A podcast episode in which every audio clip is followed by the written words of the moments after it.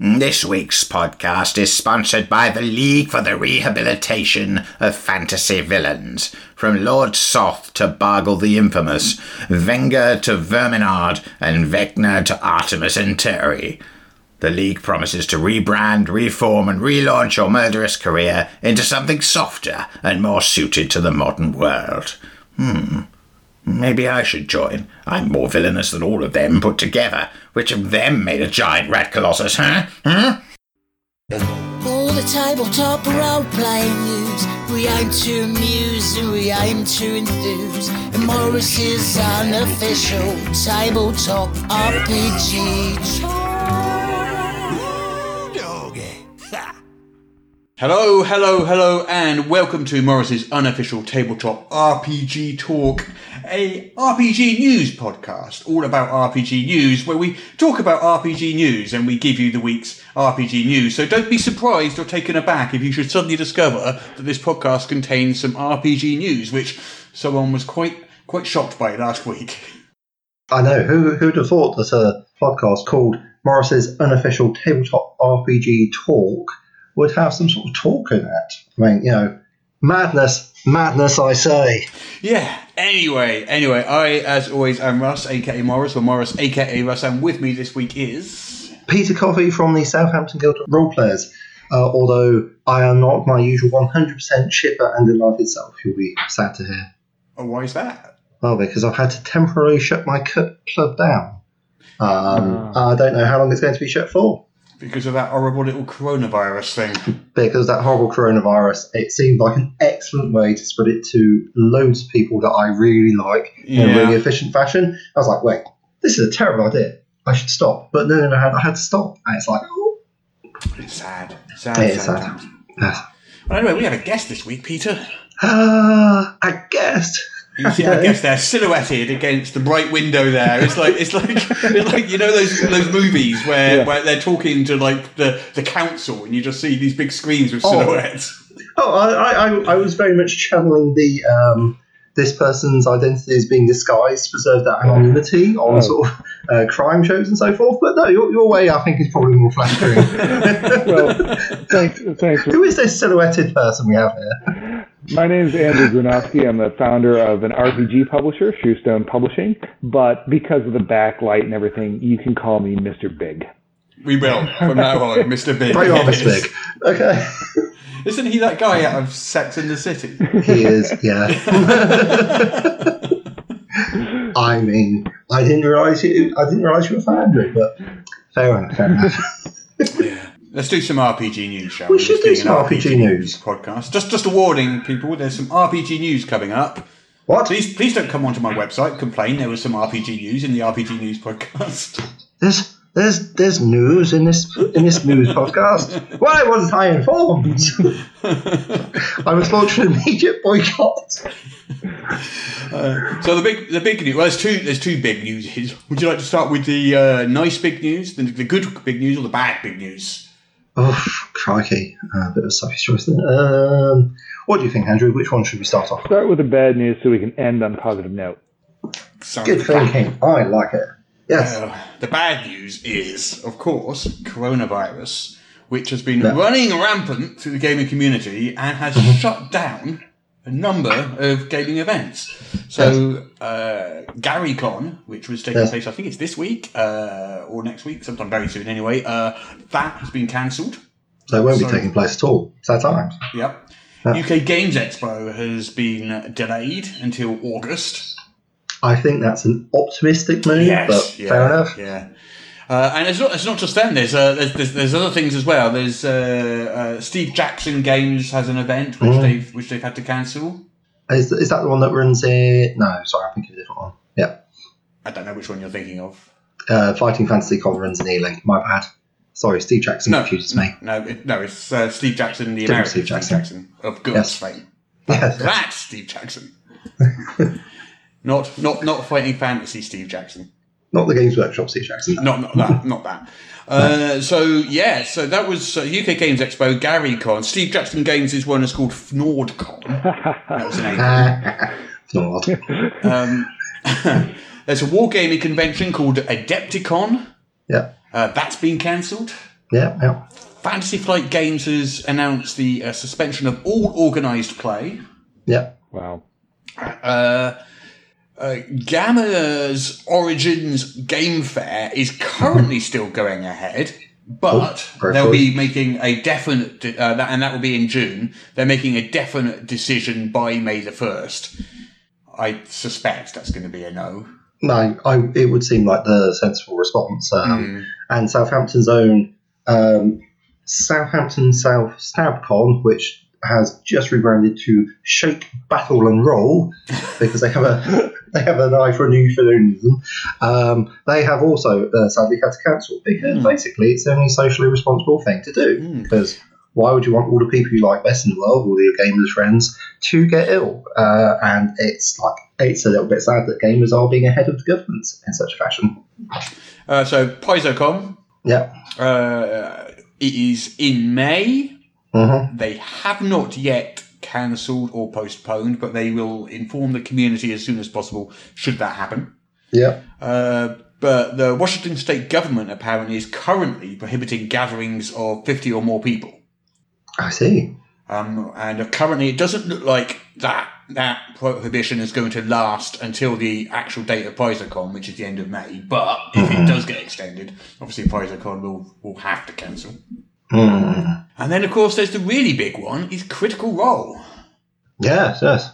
Critical Role has suspended all broadcasts until further notice. Yeah, um, a bit, a bit of a shocker, really, because you'd think that they would be them being the people that got so many people into playing Dungeons and Dragons online uh, would uh, attempt to persist, but yeah, that's uh, Well, yeah, I mean, Critical Role is it's not just those guys. It's got a whole studio, and they've that's got true. Yeah. you Yeah, know, not recording. ca- camera people and sound people and editors and engineers and all sorts of stuff. There, it's a proper it's a proper company. It's not it's not just like a few people just. You know, sticking a Not like up, us. is it? Yeah, not like us. Not, not like us, who, who I don't know. Like, could you have a pirate radio RPG podcast? I'm like, I'm pretty convinced that would be actually the worst. But yeah, I, think, I I, mean, I think if we did it from a boat, maybe. A boat, a boat, no. High rise, uh, high rise power block. That's the way to do pirate radio. I'm not your boat business, Mister. well, that's the bad news. Yes, So we got that out of the way, so we can now move on to better news. yes. What's the better news? Ooh, Wildemount, Explorer's Guide 2 Yes, uh, by Critical Role. In fact, by Critical Role, who we were just talking about. Yeah. Um, so their official D&D sourcebook released on Tuesday. Mm. And It's been going out. I know it's in the community, uh, like other stuff. um, but what I'm wondering is, uh, has anyone had a chance to look at it yet? Have you? I have I haven't got one yet. I, well, I haven't been out. I'm, No. I, haven't, I haven't been going down into the shops to try and get one, so I'm waiting for it to appear on Amazon, and Amazon end of next week, I think. Mm, mm, mm. Uh, what, what about you, Andrew? Have you seen a copy yet? I, I haven't. I'm looking forward to it. Um, Mhm. But uh, I've I had my head down in my own project for some time. Yeah, that's often the That's case. Yeah. Gothic is just yeah. No, I hear it's uh, full of interesting things, and already I'm seeing chatter about like the Echo Knight Mm. uh, coming out. That seems to be a very popular, very popular build in the um, optimization community. And they've got a whole new Ah. source of magic as well, whose name Chronomancy. Wow. No, there's a chronomancy is one of one of the subclasses below that, but there's a whole new source of magic. You know, like there's primal and sort of divine and Ah. that kind of thing. Hmm. I've got a whole new source of magic, and I can't. It's just escaped my head. I can't remember offhand what it is. Poof. Gone. But I'm sure. I'm sure it's amazing. Whatever it is. There you go. Morris's official It's to do with. It's, RPG it is talk. to do with. hundred percent on the money. It's to do with like time travel and planes and all that sort of stuff. So it's the umbrella term under which chronomancy falls. Absolutely. But I just Yeah. can't remember the name exactly. Yes. Uh, right, what else we got in the news? So, um, so there's a whole bunch of quarantine giveaways. Ooh, Yes, there exciting. are. So if you are stuck at home Yes. uh, and can't get out to your gaming group, and you are having to sort of find thing, find ways to game online, or you know, come up with some emergency entertainment to entertain your family with at home, or whatever your, whatever your situation is, um, there's a whole bunch of companies which are giving stuff away for free Oh yes, yeah. during the pandemic. Nice. I know World of Darkness, uh, the people who are producing the 20th edition, 20 year editions of Vampire Mage and Changeling. I think today's Wraith. Yeah, so they gave one. Yeah, today. they gave a different one away each day this week, didn't they? Mhm. Yeah. Yeah. So I, I downloaded Werewolf. Mm-mm. But yeah, they, they, they're giving away a different one each week. Uh, you know, uh, Loki Battle Maps, who make those big fold out maps that we like Oh, so yes, much. Yes, yes. I got, I got, I still got, I got mine around here somewhere. Well, they've put together a free care package of digital maps for virtual tabletop use. Ooh. Jolly nice of them. Yeah. And R. Talsorian Games, they've got that uh, Teenagers from Outer Space anime inspired kind of 80s RPG. That's the best name. I love that name. Teenagers Well- from Outer Space. Yeah. They are giving that away for free. Really? Uh, Steve Kenson's RPG Icons, the superhero RPG. Oh, yeah, yeah. That you can get for free. Uh, Onyx Path, as you mentioned, um, a different World of Darkness thing each day. Mm. Uh, Drinking Horn Games have made Sagas of Midgard pay what you want. Ooh, strong choice. Uh, Angry Hamster Publishing, Familiars of Terror. T E R R A. As familiars from Earth or the plane of Earth. Marvellous. Yes, not not not not terrifying familiars.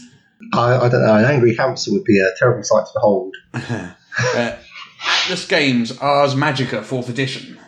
Oh. Uh, Ars Magica, that's always one of those games which I've always like. Everyone's like, oh, it's so brilliant, it's so great, you should play it. And it's like, okay, will you run it? No, of course not. It's very complicated. Yeah. You should run it. I'm like, Well, I'll run it for you. Uh, I played Ars Magica for 25 years. Yeah, it's well, because I can see the influence of it in your game there, Certainly. Andrew. We'll get to that. Yeah, yeah. yes, I'm up. 100% willing to do that. Uh, what else is there going for you? There's Go Nerdy have made the Power Outage core rulebook. That They made the power what? Cool. rulebook? Sorry, I coughed in the middle of that. Yeah. the Power Outage core rulebook. the power outage core rulebook. Okay. Power Outage core rulebook. And so power outage is some sort of horror game, I presume? It is. Uh, well, uh, okay. Have you ever sat, sat at a tiny table drinking tea with a queen? Um, like not not a real queen, but yeah, make believe one. Yeah, actually. Yeah. Power Outage is a world where kids get to be heroes and you get to guide them on their journeys. Hmm. Okay. So it's So a kids, it's a at the, uh, RPG, basically. Younger gamer market. Yes. Fantastic. Yeah, yeah. Yeah. Looks fun. Uh, what else we got? Uh, we got Roll Twenty has Yeah. released the you know uh, Explorer's Guide to Wildemount. It has a uh, adventure in it, Ooh. and the adventure to be found within has been released on Roll Twenty for free. Really nice. You can dive into Wildemount without even buying the book. What Wow. craziness? I know.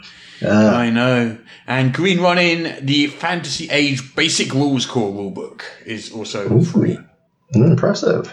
Hmm, so there's loads and loads and loads of stuff there. I've also seen some charity bundles. Oh yeah, yeah, I've seen a few of those as well, and, and a lot of people are also reducing the price of stuff as well, like half price or or switching things over to pay what you want instead of free. Hey, do you remember RPG Superstar? I do. No. I do. I do. It's been a while. Yeah. you take you take. Yeah. Oh, uh, yeah. It's First a, off. it's a competition for um, unpublished RPG authors to get published. Mm. Oh So no. it's sort of run a little bit like uh, you know American Idol or The X Factor or one of those Got Talent shows, in that you start off with a whole load of people and then they get weeded out, weeded out, and weeded out through various rounds of testing. Sorry, in my head I just have this image of like you know games masters like furiously explaining, setting a scene, so forth. And like you know, and then people turn around their chair, and say, "You, how are you?" the voice, yeah. oh, yeah, sorry. yeah. Well, it's more about it's more about game design. So uh, it was okay. it was started by Paizo. I 10, 15 years. I can't remember when they started. Anyway, uh, and it stopped in 2015. I think I want to say about five years Okay. ago. Anyway. yeah. Uh, anyway, so it would be um, everyone would enter, and the first round might be to make a monster or something, and like a thousand people would enter, and then say a hundred of those would get through to the next round, which might be to I don't know make a magic item. and then maybe half of those would get through to the next round, which might be to design an encounter, and then so forth until you get to one person, and they're the overall winner, and they get a prize, and they get a contract to write uh, an adventure for Paizo and stuff like that. Mm. So, good. So that stopped around five years ago. I don't know Yeah, why, but um, I was a judge on it once actually. Uh, it was supposed to be Oh. like seven or eight years ago. So it wasn't. It didn't stop the year I was a judge. It wasn't my fault. I like that you have to add this provision in. yeah. oh, okay. So are they restarting it? Well, kind of. They're not Kind restarting it, but the Roll for Combat podcast is, and they've licensed the name off of Paizo. Oh, fair enough. So it's a little bit different uh, Yeah. because it used to be, you know, sort of like five or six rounds, and people got cut down, you know, winnowed down throughout those rounds. This Yeah. time there's only the one round. Oh, Uh, so what happens is you've got to make a monster Yeah. using uh, Pathfinder Second Edition rules. strong. Uh, then the judges, uh, I don't know who all the judges are offhand, but they are listed on the website. But I don't know the head judge is Owen K.C. Stephens.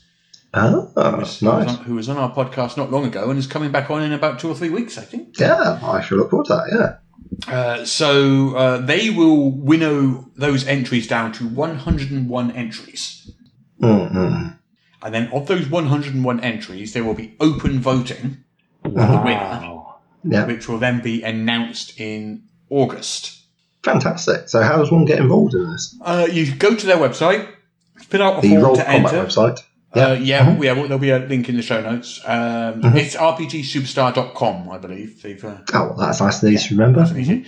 Uh, you create a monster. It starts on March the sixteenth, which is which was what's it today? Yeah, it's 20th today, mate. Is it? All right. Started at the beginning of this week. Oh, yeah. Yeah, no, you're right. Yeah. We know what time it Monday. We know what day it is. It's not like every day is merged into one long and ending streak. No, no, no. No. Oh, wait, no, the other thing. Oh. Uh, so there's, there's a whole bunch of cash prizes. Uh, Oh. So there'll be a, so those those 101 entries, uh, 101 um, ones that the judges choose. They're all The carefully winners. curated one. Right. Uh, Nice. But they'll be winning different things like tw- from $25 up to $500. Oh, nice. So various different sort of scale of cash prizes. And then Right. the top few get the sort of getting featured in a book prizes. That's pretty cool. Uh, so the winning monsters get featured in a book called the Battle Zoo Bestiary. Mm. Nice. The Battle Zoo Bestiary. The Battle Well, Zoo. Bestiary. Yes, alliterative, if nothing else. Uh, for lesser prizes, and I'm not so sure about this one, a chance that your monster will be a featured antagonist in John Start's upcoming late RPG series, The Book of Dungeons. Just a Okay. chance. though. Just a chance. Just a chance. There's always a chance. Well, in, in the in the Fire Style style traditions, it's like roll d100, and if you get like a zero five, then yeah, your your beast could make it in. Per- Yeah. Perhaps they're hedging against, um, you know, open voting is always a bit dodgy, right? Um, you, you recall the, uh, the attempt to uh, name that uh, UK research vessel, and the, the leading uh, entry was Boaty McBoatface. Bodie So, so less McBoatface. Boaty McBoatface, more Biting McBiteface. That's what we're thinking. I, I Yeah. hear what you're saying. Yeah. So, so yeah, if I were if I were the publisher, I might hedge against that. yeah, fair enough. Fair enough. Um, but we're going to have those guys actually on the podcast in a couple of weeks. really? Yeah, Oh, we're going to have. Owen and uh, and someone from the Roll for Combat um, podcast, and they're going to be joining us to tell us about this. Oh, best That sounds times. great. The entries should be in by then, right? Um, I think there's quite a long entry period actually, Oh, that's good. uh, because the winner's not being announced until August. oh, so it's not too late Right. to start. Yeah, Yeah. yeah. I think you've got plenty of time. Yeah. Well, oh, let's see, uh, 16th, the four days ago. So obviously we start off on the Monday. So uh, yeah, as is tradition, um, all the stuff gets announced after we did our podcast. But that's okay. We don't hold grudges, or do we? Hey, no, anyway, so that sounds like an excellent, excellent thing to get involved with. I've got- some cash money for designing games. I've got some Well- new and up to date news about Beowulf. Breaking news about Beowulf. Um, okay. I haven't heard anything about Beowulf for a long time. I, I, I, I mean, this, this, it, you know, you know that poem's been out for quite a while. Yeah. Did you know that that was the first ever fire-breathing dragon? Before that, there were dragons, yes. um, but that was the first ever portrayal of a fire-breathing dragon. well, in Europe, at least. Yeah, yeah, So in, it's a- in, Yeah. in uh, European literature, yeah. Yeah. yeah, yeah. So, so they said, well, well, rather than, I mean, yeah, I can just imagine the skulls there, you know, enjoying their uh, magic mushrooms straight from the uh, reindeer's bladder. And like, whoa, man. But what if it was giant lizard that could breathe fire? I was like, well, no, I don't Well, know, that's not the breaking very- news. that's, all, that's old That, news. that's not the breaking news. Okay, That's I very, very old news. Yes. Although I mean, I'm drawing the pictures, it's straight in my head. But yes, go the breaking news is Oh, yeah. that uh, Handiwork Games, who are producing the Beowulf Age of Heroes setting Mm. Okay. for D&D 5th edition, Ah, designed for one player and one GM, Wow. Ah. entire duet setting play. designed for duet play, Ooh, hardcore. have released an adventure for free called The Hermit's Sanctuary. You can download that right now. The game isn't out yet. That'll be coming, I'm pretty sure it's coming to Kickstarter. Yeah, it's coming to Kickstarter soonish. But this adventure, I'm just looking at it now. It's like full colour, absolutely gorgeous. It's because uh, uh, Jon Hodgson runs Handiwork Games, and he was the art director at Cubicle Seven when they were doing the One Ring. So it's all Oh, that style of art. Yeah, yeah. So he knows, you know, he really knows his stuff when it comes to, you know, old sort of arty styles. But you get a 52 page adventure, full colour, gorgeous layout, gorgeous art, absolutely lovely. yeah. Uh, you get battle maps, you get four pre generated characters, you get tokens, which I assume are for use on um, virtual Roll 20. and stuff. Yeah, get- Fantasy Battlegrounds, obviously.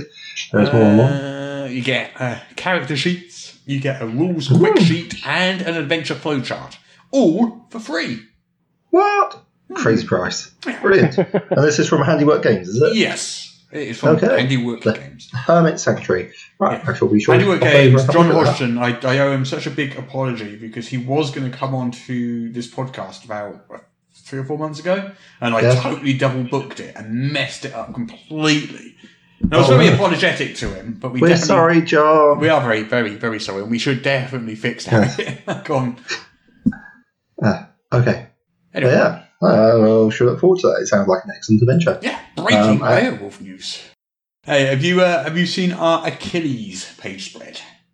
Achilles. Achilles, you know that Greek chap, Achilles. Oh. Yeah, yeah. Yes, famously played by Brad Pitt.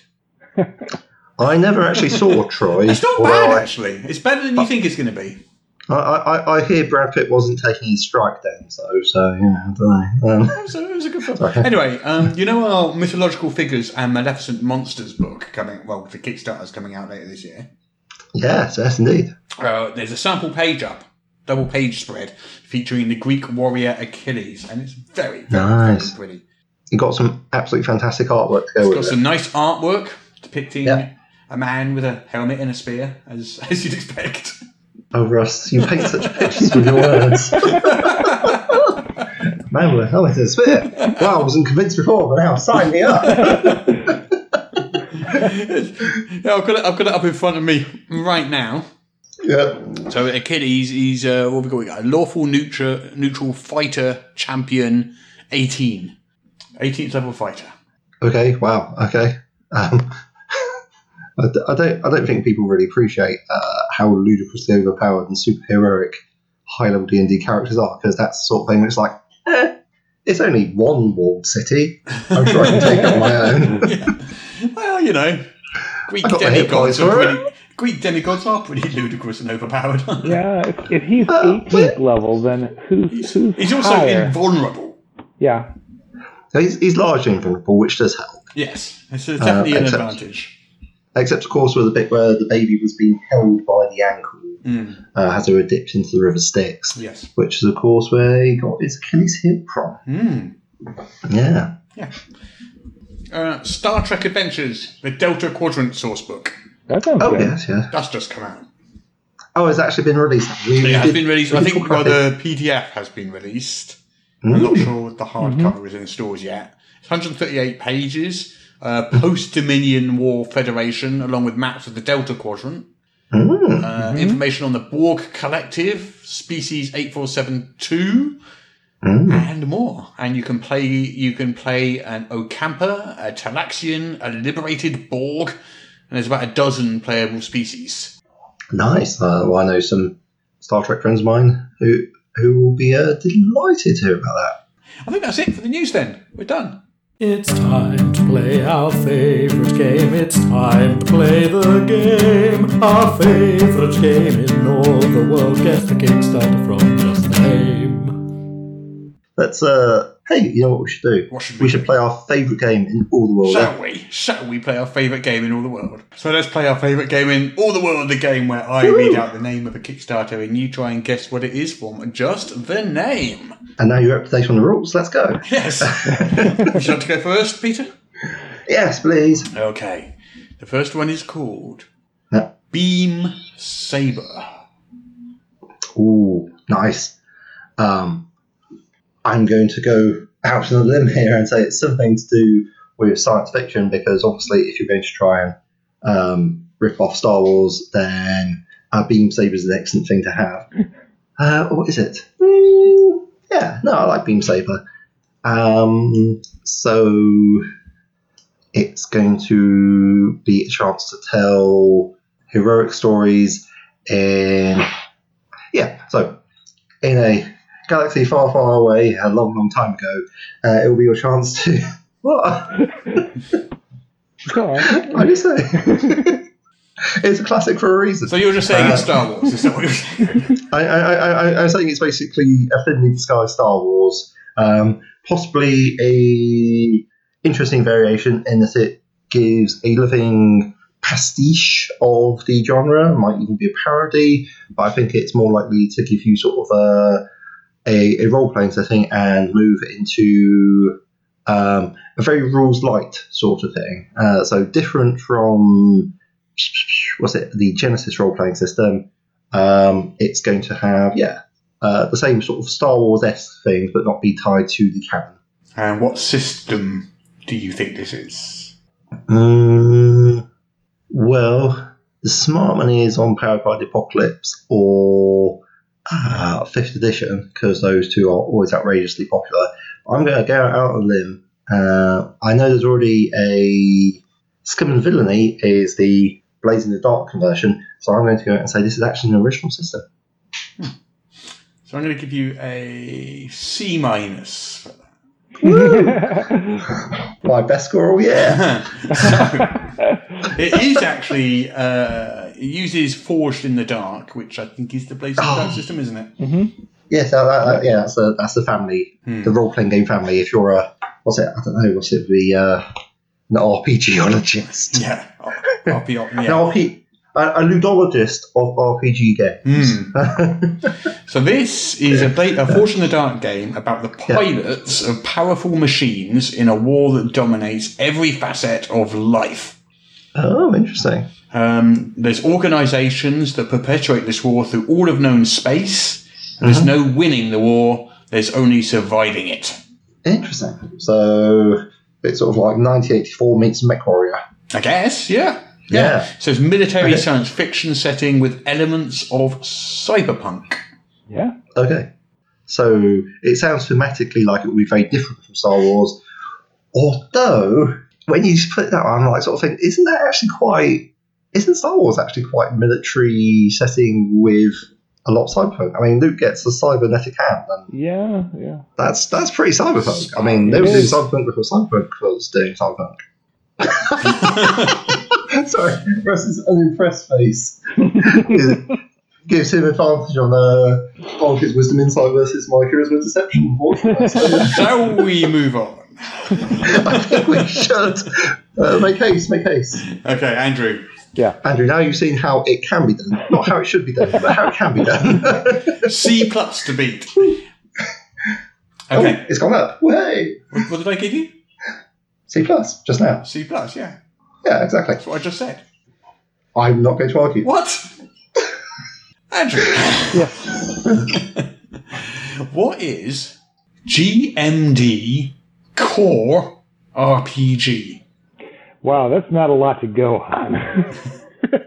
if we're Oh, naming, Russ. if we're if we're naming our RPG with an acronym, then I've got kind of a science fiction vibe from that. I think I, I think it's fair to tell you GMD is the name of the company. Ah, so the name of the Kickstarter is GMD Core what? RPG. GMD Core RPG. So Oh, that's a bit harsh, Russ. yeah, yeah. Um, all right. Well, this is going to be an original system then, um, and given that they are comfortable with uh, with naming things something like GMD, I would say that it's going to be um, it's going to be another nerdy system. It's it's not going to be narrative based. It's going to be um, mechanics are going to be their selling point. Um, Lots of crunch, yeah. yeah. Um, I want to say maybe it's a generic system, actually, meant for um, science fiction style uh, world games to play with your, your friends from engineering school. Um, well, of which, of which I have a lot because I went to an engineering school. So, so no yeah. disrespect intended. No, that's right. Yeah, like, uh, it, it, it's appealing to you and your target market, so go on, yeah. I think I think you have nailed it. Core RPG, a universal cinematic role-playing game.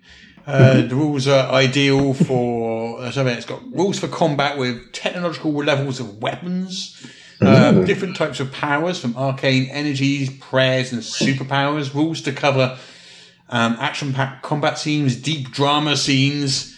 Um, yeah, it's a, it's a looks like um, yeah, it's uh, it's a universal cinematic role-playing game. There we go. I, I guess they named it appropriate for their audience.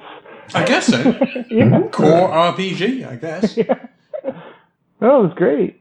It's gonna be a hard one to Google, I imagine, though. Core RPG. Yeah, yeah. They should have talked to my to my intellectual property attorney about trademarks, but uh, It's gonna be a difficult one.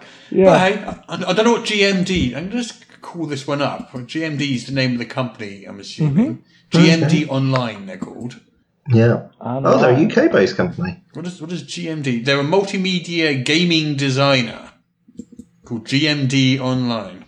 Well, like, I I assume that they just put all their thought into the role playing game side of things rather than like everything else. Hmm. Because, like, yeah, it's not inspiring. I. I suppose we'll. Okay. well, Yeah, they do comics, campaign settings, Yeah, they do all sorts of yeah. stuff. Yeah. Yeah. well, Cards, character portraits, virtual tabletop resources. Well, there you go. GMD Online. I might want to take a second Um, look at that one. I might want to back it. thanks for thanks for letting me know. that's, that's the whole point of the segment. well, they, they've funded. They've got Oh, nine right. days to go. Nice. Yeah. So, um, well, um, both of those sound, both of those last ones, uh, Midnight World and um, GMD Core RPG, they both sound actually really right up my street. So, um, as is tradition, uh, this podcast may lead to me becoming somewhat poorer. Midnight World is my pick. Of those, Yeah. Midnight World is the one Well- I'm really quite interested in. Oh, I, I, I'm very interested in Midnight World. That is that, that was good. But yeah. I did back your Patreon, so that should help a bit. oh, excellent, excellent. It will, No, it will so- help, so it will think- help start to offset Chris's losses. So I, think because Andrew nailed that completely, he gets an A Yeah. plus My, I, I with can't a little gold that anyway. star, and I proclaim him the winner of our favourite game in all the world for this week. No, Well, that was you. a very hard one. Well done, Andrew. That's yeah. good stuff. Good stuff. Thank you. All right. Right.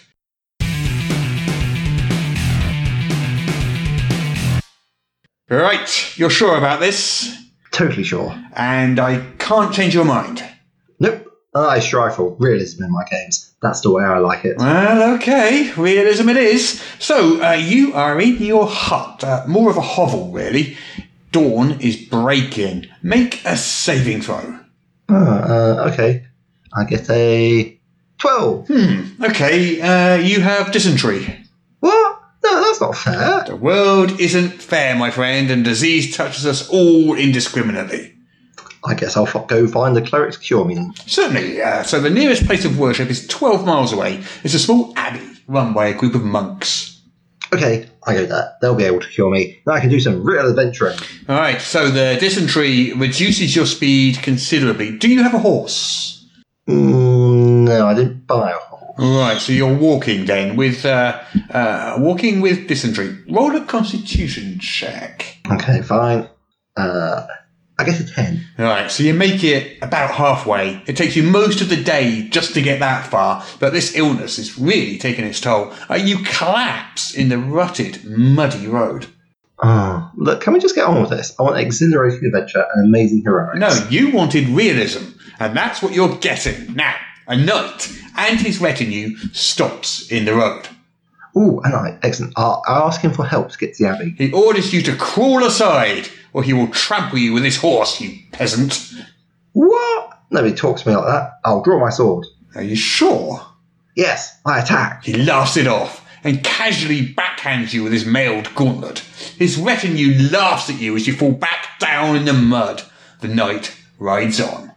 This encounter wasn't very balanced. I'm sorry, were you expecting some rats in a cellar? You asked for realism, you're getting realism.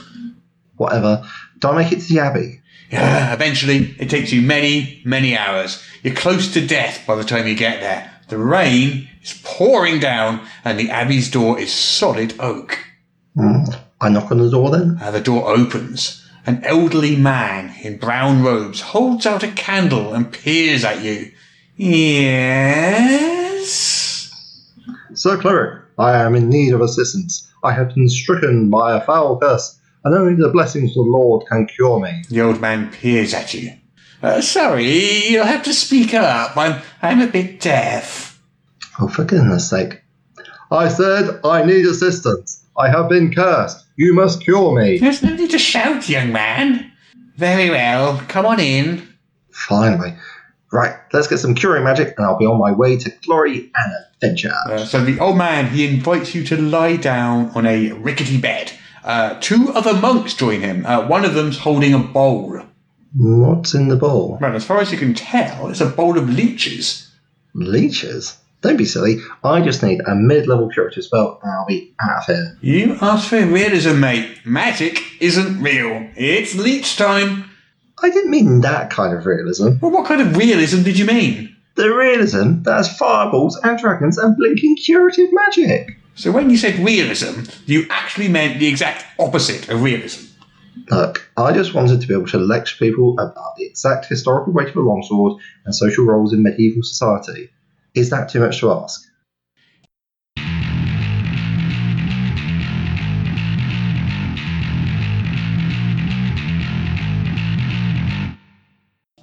Right, let's get on with it, shall we? Right, where are we? Yes, we were talking about uh, Andrew's latest product, which is called Magonomicon, I think. Magonomia. Magonomia. is Magonomia. It's a portmanteau of the Greek words magia for magic Mhm. and nomia, which are laws or principles. And Ah, the laws of magic. I nice. picked that name because I, I have a real company. Uh, I have I have a um, Shewstone Publishing. I have an attorney, uh, an IP specialist, and he recommended get off on the right foot, pick names that you can trademark. Yeah. I'd also So- pick names Yeah, of people makes from. Google as well. Yeah, yeah, and that really means pick names that they can Google. Really means pick name that you can trademark. Yeah, yeah. It's the same. Yes. It's the same thing. So um, you probably find the the Kickstarter from last summer if you Google for it, um, and that didn't fund. Um, so I Oh, went to uh, reorganize the project. It was it was too big and too amorphous. I think is part of it, and also I had a terrible sense of timing. Uh, when I started it the first time, um, all the big publishers uh, are were releasing their projects around Gen Con, so I thought, Yeah. oh, I'll just I'll just do that, and I was completely overshadowed and drowned out. Um, Yeah, yeah. did quite like well. Producing your small indie film at the same time as all the summer blockbusters are landing. Yeah. yeah, That it's- sort of problem, yeah. yeah. So you know, I'm usually well served by following the lead of big publishers, Um, not in that particular case. Uh, Yeah. it's a fine line. I mean, between man, is tough. Whenever you release a Kickstarter, some Yeah. a bigger fish is going to release something at exactly the same time, and that's Yeah. pretty Yeah. much universal law. There's not a lot you Yeah. can do about it. But if you if you get a spate of them, it can it can make things trickier. Mm. Yeah. So I'm live now on Game on Tabletop, which is a, a different platform. Um, I tried Kickstarter. Uh, it, like I said, it didn't fund. And then I, I moved to Game on Tabletop. Um, I looked around. I was actually a bit down on crowdfunding all, altogether after that. Um, but I looked around at the other options, and um, Game on Tabletop impressed me. They do. Uh, they're specialized for games, and so they can do a bit more to support you. Um, and I felt as a new uh, new publisher that that could help. And I got in touch with them, and they were great. They assigned me an account manager who's worked with me as a partner uh, since the beginning. Um, yeah, and they're helping me come up with strategies for managing the downturn in um, support that I'm getting right now from you know due to coronavirus. People have bigger things on their mind. Yeah, that is an unlucky bit of timing, isn't it? yeah, Yeah. so I've I've had uh, I am a bit star-crossed with my timing, uh, but I'm optimistic. I know that people believe in this game. Um, I've played it with probably 50 people. Uh, I've we've been developing it for years. Everybody has a good time with it. Um, I I know it's a strong game. I know there are hundreds of people out there who want to play it. So it's just a matter of bringing them on board. Another hundred backers would fund this project, and there is time. So, So it's, it's Magonomia, the laws of magic. yeah, That sounds very exciting. Could you go into a little bit of detail about, like, you know, what, what, what, what what's the what's the elevator pitch for it? Oh, the elevator pitch is thanks. Everybody plays a wizard. And Yes. your magic is based very closely on 16th century grimoires and folklore. You know, I started out wanting to make a historical fantasy game, uh, quite a bit like Ars Magica, as uh, you, you can probably tell. And I said, well, what would happen if we hew closer to the historical sources? What would the flavor of magic be? And I was a, Okay, yeah. the the more I got into developing this, the closer to the sources I got because they're internally self-consistent. They're from a time when people actually believed that magic could be real. So all the gaps and contradictions are sort of ironed out. Um, Mm, so when everybody plays a wizard, I want the wizards to be different from each other, for there to be something like character classes. And so we've yeah, yeah. divided magic into what I call magical sciences. Uh, there are 5 of them. Three of them are based on the um, Hermetic corpus uh, astrology, alchemy, and theurgy. Um, and then, Right, okay. then what's left? Um, in European magic from the time, there's medieval necromancy, which uh, I named sorcery. It's actually talking to the dead Well, yeah, as practiced rather the- than commanding. I think is that yeah, where it resides? absolutely, absolutely. Um, there's necromancy's uh, overloaded word. It means a lot of different things. Yeah, Uh, yeah.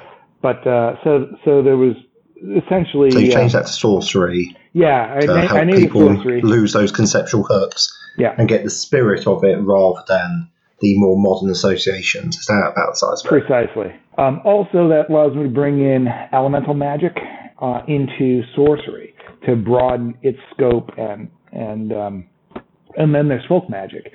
And And, and using the classical Greek four elements rather than any like Chinese five elements or anything like that. Is that about right? that's right. Yeah. Yeah, yeah, yeah. Yep.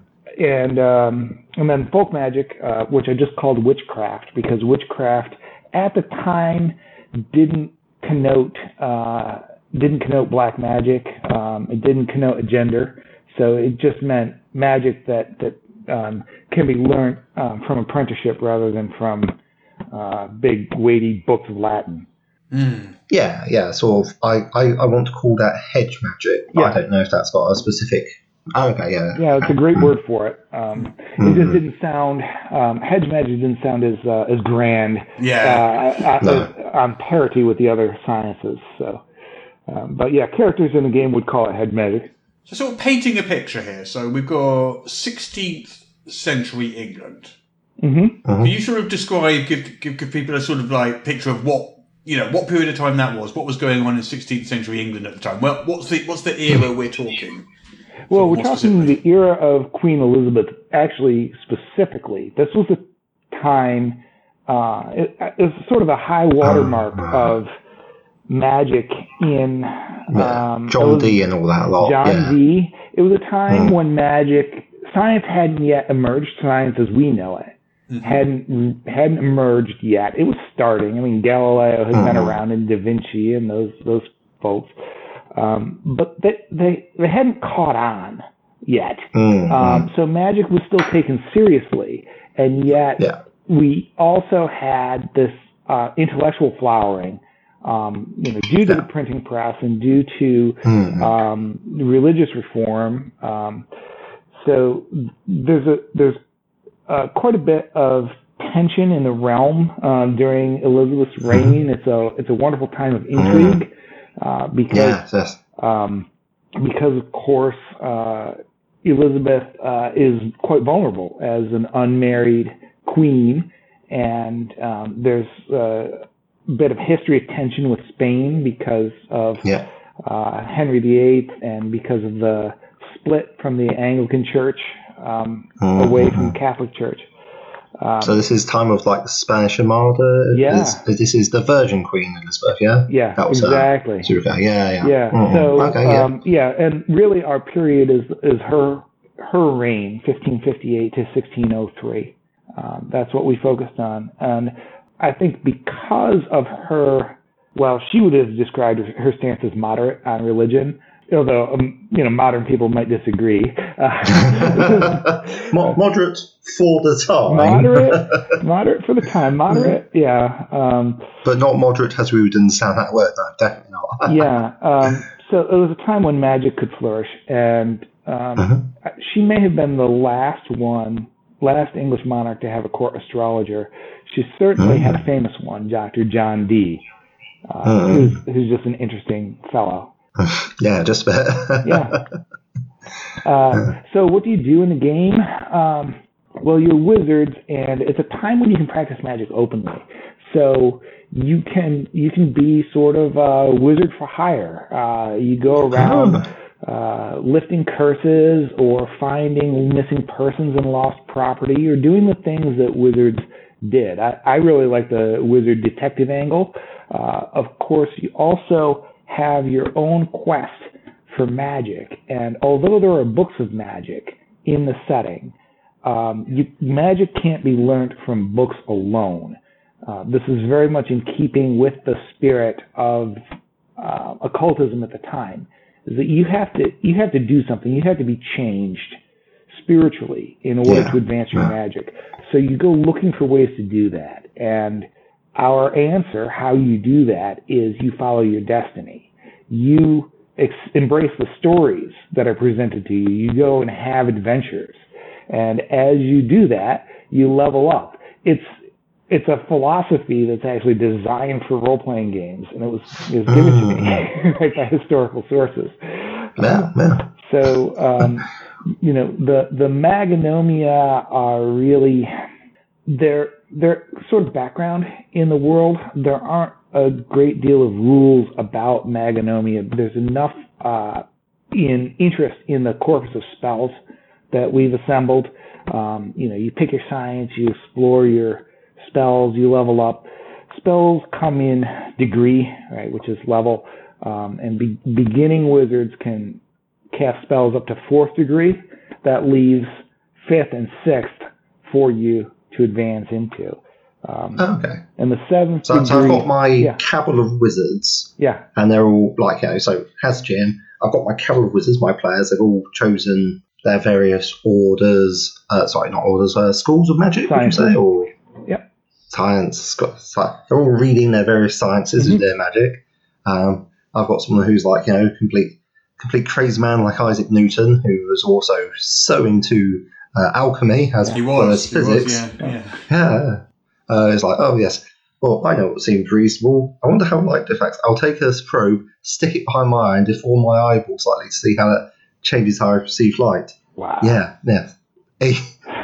Yeah. Yeah. Okay.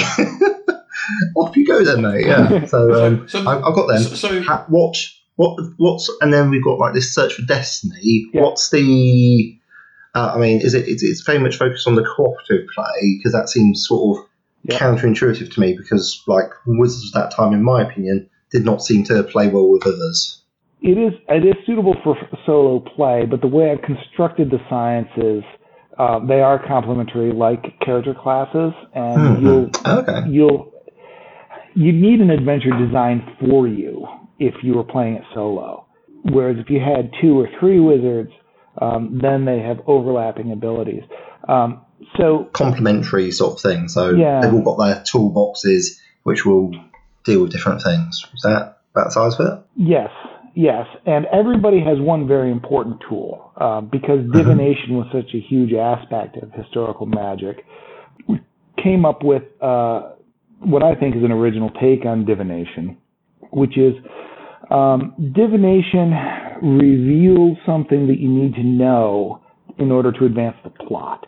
The GM controls what they reveal and how. So um, it can be a bit frustrating in a game like D&D where, you know, if the char- if the players happen, I play with a bunch of engineers and they always cast Yeah. detect magic at exactly the wrong place where it reveals something, you know, secretive that I was hoping to, to be a dramatic surprise. ah you mean they cast it in exactly the right place yes. Right, this looks magic. Let's let's detect. Oh, it's magic here. Yeah, Excellent. that. exactly. Um, Uh, divination in Magonomia works a bit Mhm. differently, where the Mhm. um, the GM is in control and tries to use it to steer the players uh, toward what's uh, what's successful. And I found um, players don't like it if you're too heavy-handed, uh, but they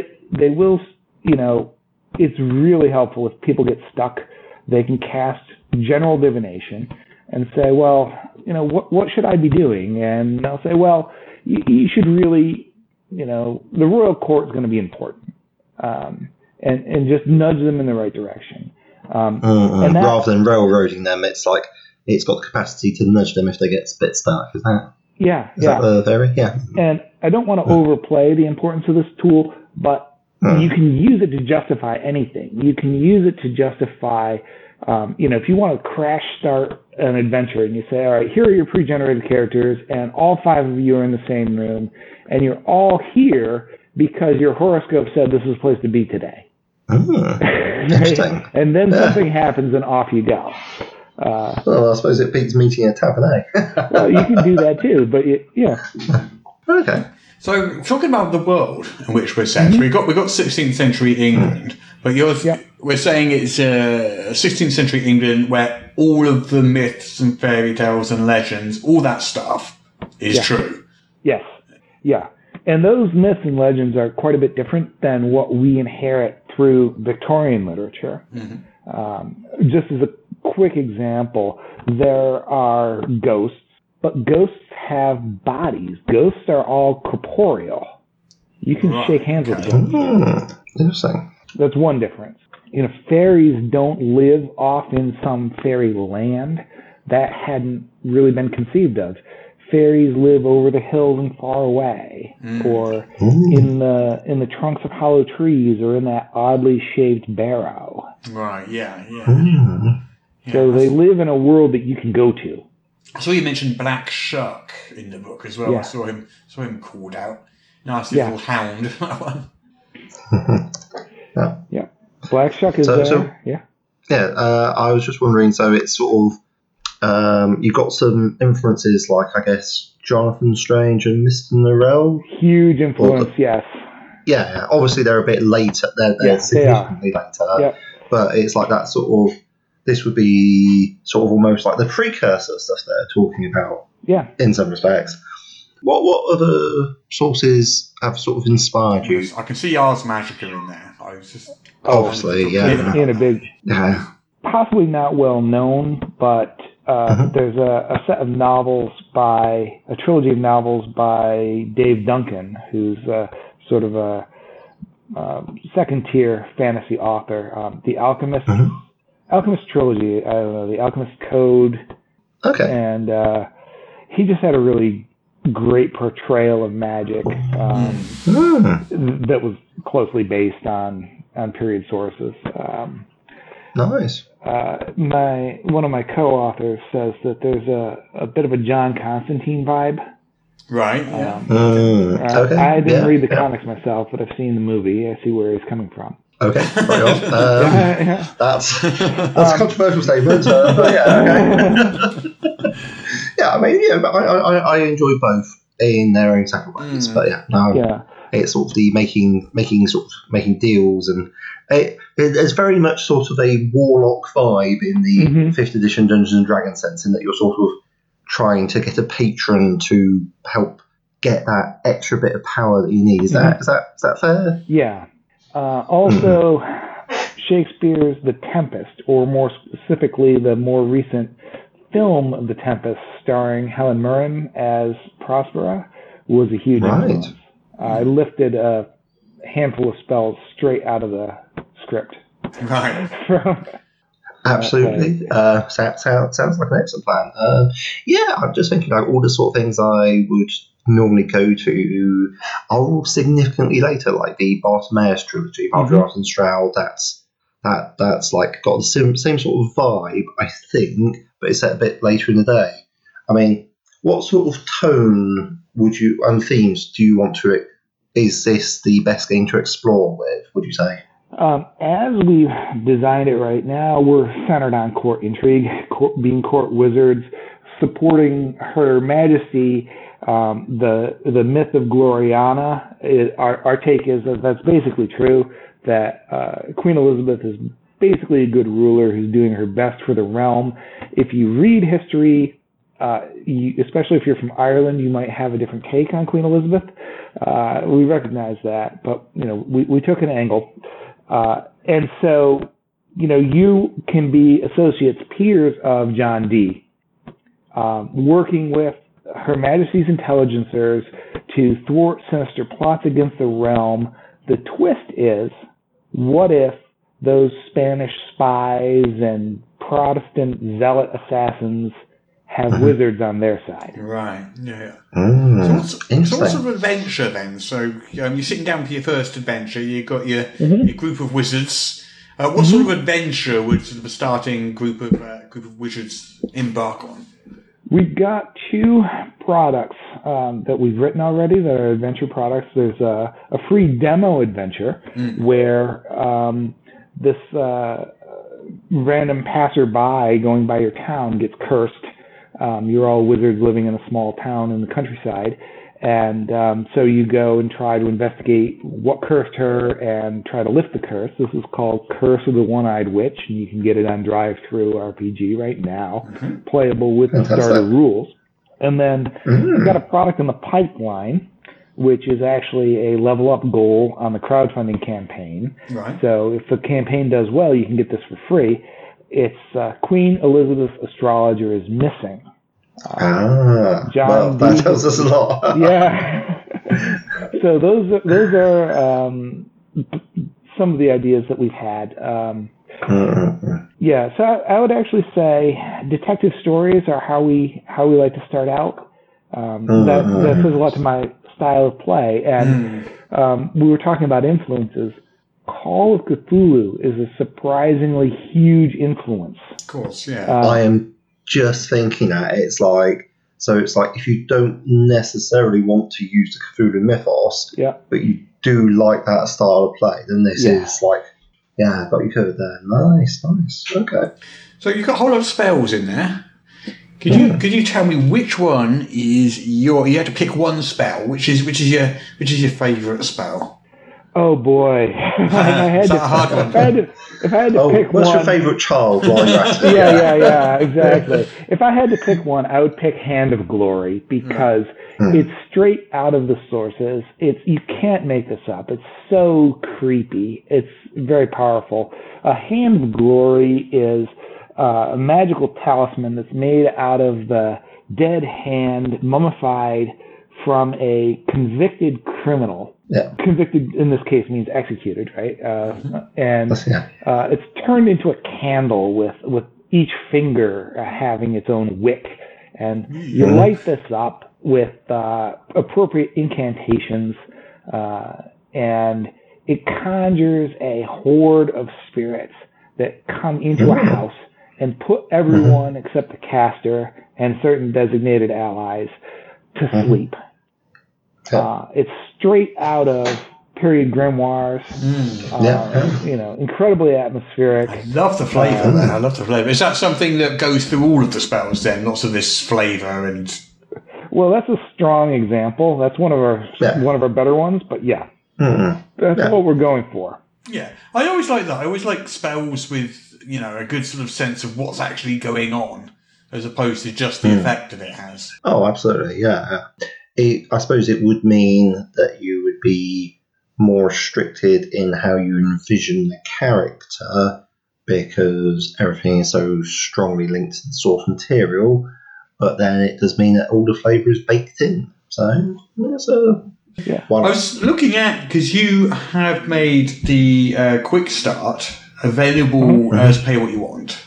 Yeah. So I had a look through that, and uh, I said this to you um, off air a little earlier, but um, I, I, I know it's most quick starts you expect to be sort of you know thirty to fifty pages in total, including adventure and rules and Yeah. stuff like that. Yeah. You're giving away pretty much for free 160 pages worth of material. It's enormous. A lot. that, that, that's bigger than some actual products that people are asking to pay money for. So, Yeah. like we had, what's that, 128 pages? That was uh, someone else's. That was that. That was the um, Delta problem thing. So yeah. Yeah. Well, let me Yeah. let me start by saying I'm new in business and I'm working out the economics of this. Mhm. that's that's supposed to be funny. Um, much of the 160 pages is Mm-hmm. reprint of uh, Fate material, which is completely legit Yeah. under uh, Yeah. under the open game That- that- license. Um, yeah, there's the core mechanics that you're reprinting, so Yeah. people have it for reference. And I tried to present it in a beginner friendly way. Fate Core System is Mm-hmm. written for gamers who are experienced and who want to make their own games. Mm-hmm. And um, so I sort of recast it for. Oh, okay. So So it's like if, if I don't know how to play role playing games, I pick up your book or someone gives it to me and Yeah. says, off you go, yeah, then I can open it up, read it, and this will teach me how to play the game at the same time. I hope so. Was that the Um, intention? Oh, yeah, yes, yeah. I mean, my playtesters say that it works, but I didn't try it with people who've never gamed before because how do you find playtesters for a role playing game who haven't played role playing games before? But that would be I tricky, have yes. not, I've not cracked that nut. Uh, Mhm. Yeah. So also the uh, starter rules. I don't really call it a quick start because it's not that quick, Mhm. right? But the the Mhm. starter rules are uh, almost entirely open game content. Uh, I think there are a couple of chapters that are product identity under the OGL. Okay.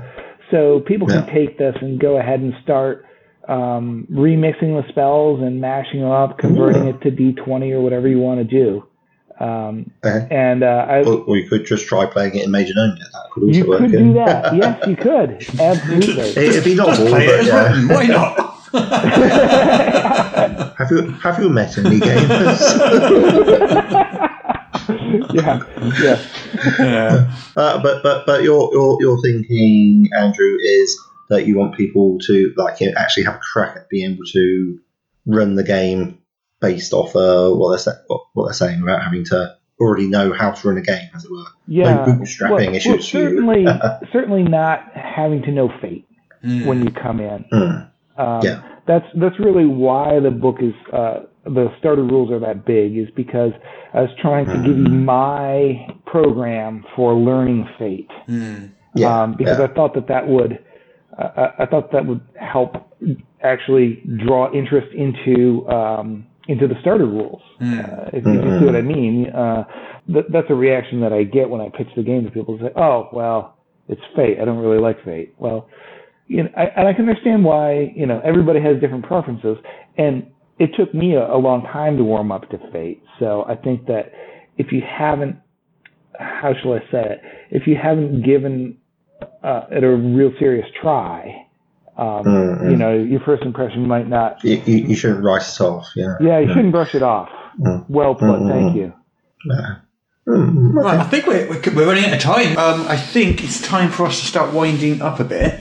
Um, is, is there anything else you wanted to quickly touch on, Andrew, before before we go? Uh, just to mention that the campaign's live on Game on Tabletop right now. Yes. We- We will put a link Uh, in the show notes. How long's it got left to go? It's got 22 days left Oh, to plenty go. of time. You've got plenty of time to get on that. 26. Excuse me, 26, days 26 left. days. Yeah, so it's, it's really just started. It's off to a strong start. Uh, of course, uh, the pandemic has slowed slowed down support a little bit. Um, we always hit a slump after the first uh, weekend, anyway. Yeah. So, if, so if, if someone wanted to back back your back your campaign, how much how much is it going to cost them to get a copy of, of the PDF and a copy of the hardcover? Is it a hardcover? Mm-mm. Um, how, how are you handling the distribution? This, this is my first major product, so I'm making mm-hmm. it easy for me and, and foolproof. Uh, so mm-hmm. I'm using DriveThruRPG for distribution, mm-hmm. and Fantastic, the, yeah. the reward for the crowdfunding is a PDF with a coupon for print on Right. demand, so at cost. So the backers really get their choice, uh, and um, Drive Through handles production and distribution uh, to remove that complexity for me. I'm working on Mhm. the art project, right? The editing Right. Yeah. and Yeah. um, the Layout, layout, indexing, exactly. very important. Uh, making sure people can find their way and navigate through your book, and things like making sure, like the PDF, you can navigate through that easily. Yeah. that's pretty important. Yeah. Okay. yeah. See, I've, I've come So- up with a new way of writing books. Actually, I, I've decided on the opposite strategy. Rather than making it easy for people to navigate through your book, I'm going to Uh-huh. start putting every page in random order. Uh huh. Just you know, just to make it a little more work, a little bit more of a challenge. Yeah, Yeah, yeah, Well- like you know, se- separate out those who aren't proper. exactly. Yeah. Um, I mean, something you might not be aware of, but actually, Russ is a big pioneer of the A0 um, size rulebook. That's in order so you can fit the titles on properly. So- Oh, dear. Um, yeah. Anyway, I think it's I think it's time we, we wrapped up on that on that note. Thanks so much for coming on, Andrew. That was great fun, and I, Oh. I really really pleasure. hope that your Really game takes off. It looks awesome. mm, oh, yeah, yeah, thanks. sounds, sounds fascinating. Yeah.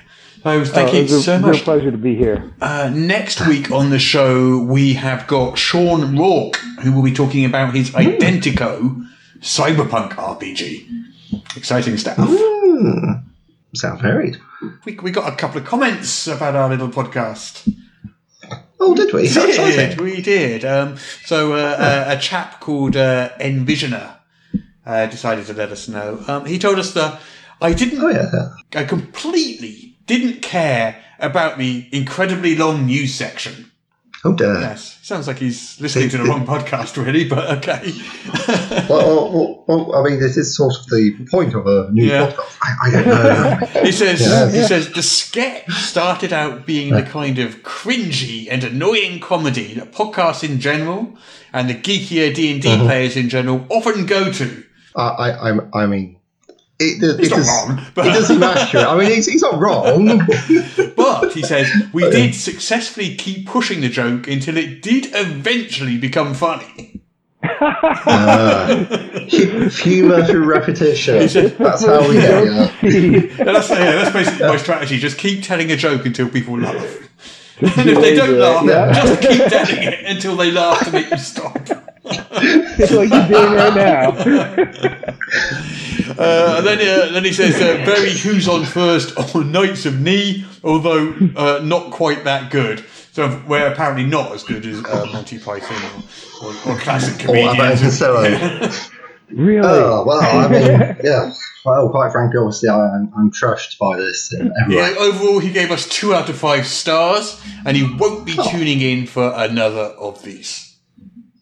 Well, it's probably for the best. It doesn't seem like this is the right podcast for them. Because if you don't like geeky, like RPG news and fanboying, and like, you know, um, the sketches which are very. they- I mean, I don't think that was your best work. In fairness, so, yeah.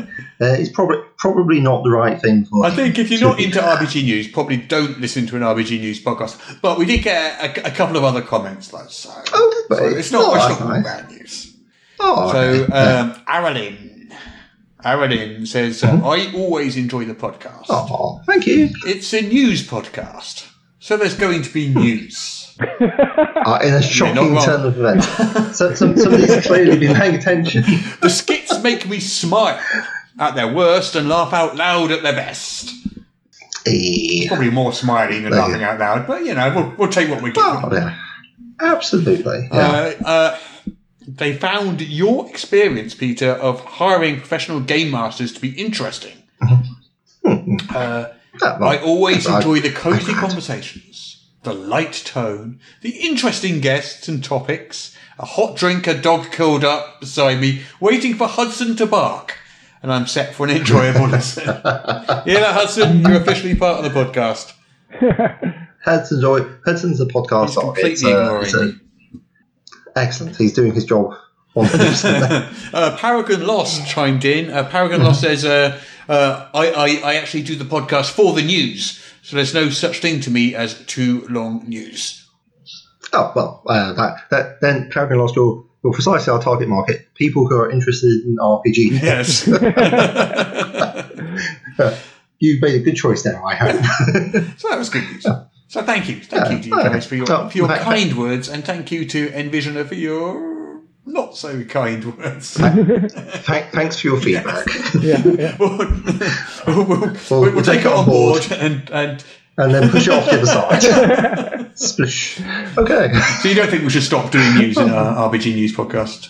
Uh, I, I think I think that would be deviating from our core mission of telling people the news in RPG. Yeah. Yeah, uh, stay with your strengths, please. Yeah, Well, given the fact that I think we're the only podcast that does that, yeah. Yeah. I would say, Envisioner, there are approximately 7,423 other podcasts you can listen to that won't sully your experience with any horrible RPG news. So if you just pick one of those at random, you're almost certain not to get any RPG news in it. So just, Oh no, the numbers have gone down. that would be my advice.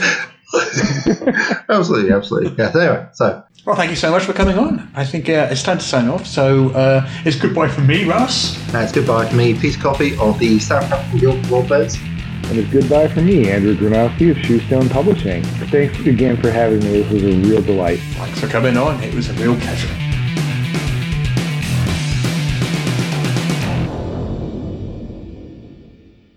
Apparently, I now have to read this to you. This is the official podcast of Morrus's unofficial tabletop RPG news, which you can find at enworld.org. You can find show notes at morrus.podbean.com or wherever you found the podcast. If you feel like they deserve it, you can support the show on Patreon. In return, you will receive exclusive bonus content. Just go to patreon.com slash morris. If you're interested in his babbling nonsense, you can follow at Morrus on the Twitter. Send your emails to morruspodcast at gmail.com. Not all of your emails, just the ones you want us to see. Mm, that's it. I'm bored now. You can go away. Shoo, off you go. Goodbye. Get out of here.